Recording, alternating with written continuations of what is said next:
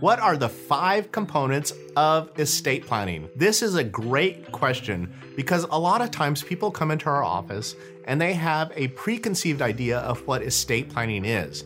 And usually that means that they think it's something that happens after their passing. The five components of estate planning are a revocable living trust, a pour over will, a power of attorney for your finances, a health care power of attorney for your health, and your advance directive. And usually, along with that advance directive, and in the healthcare power of attorney, you have your HIPAA authorization. So, what do each of these documents do? Well, we've covered them in other videos, but real quickly, a revocable living trust is a document in which you put all of your assets in.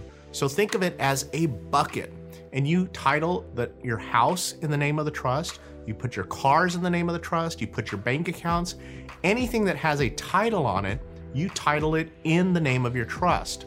Now the advantage is is that if you were to become incapacitated or even if you were to pass away, your successor trustee simply steps into your shoes as the successor trustee and distributes or administers your assets, if you're still alive, according to your wishes. And this is fantastic because it usually means that there does not have to be a guardian appointed, which means something that happens at the courthouse in order to administer your assets while you're living. And it also means you probably are going to avoid probate after you pass away because again, your successor trustee is going to administer your assets according to what's in that revocable living trust. The next thing is the pour over will.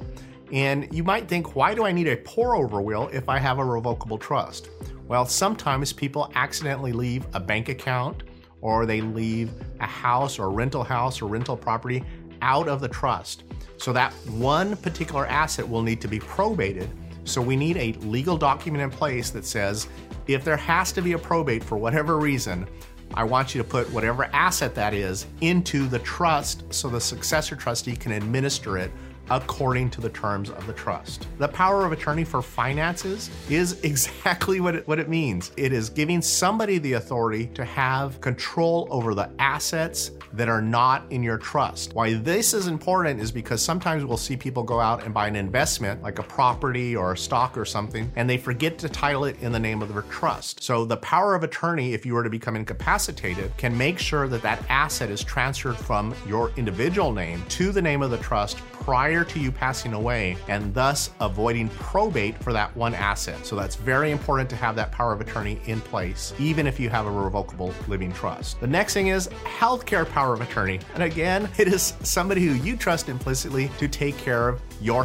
health care. And along with that, like I said earlier, we do your advanced directive, which means if you're in a persistent vegetative state, what do you want to happen? Do you want to continue to get food, water, pain medication, artificial means of survival? You get to make all those decisions in your healthcare power of attorney, advanced directive, and your HIPAA authorization. So those are the five components of estate planning. I know I've thrown a lot at you today, so that's why we've prepared our free guide on estate planning. I'll put a link to it in the description below and in the comment section below that so that you can download it and get started in the right direction. And to help you out even more, watch this video up here and this video up here. If you enjoyed this video, then guys, please smash that subscribe button and click on the like button. And also click on that little bell so you'll get notified every time we post a new video. Have a great day and an awesome week. And as always, thanks for watching.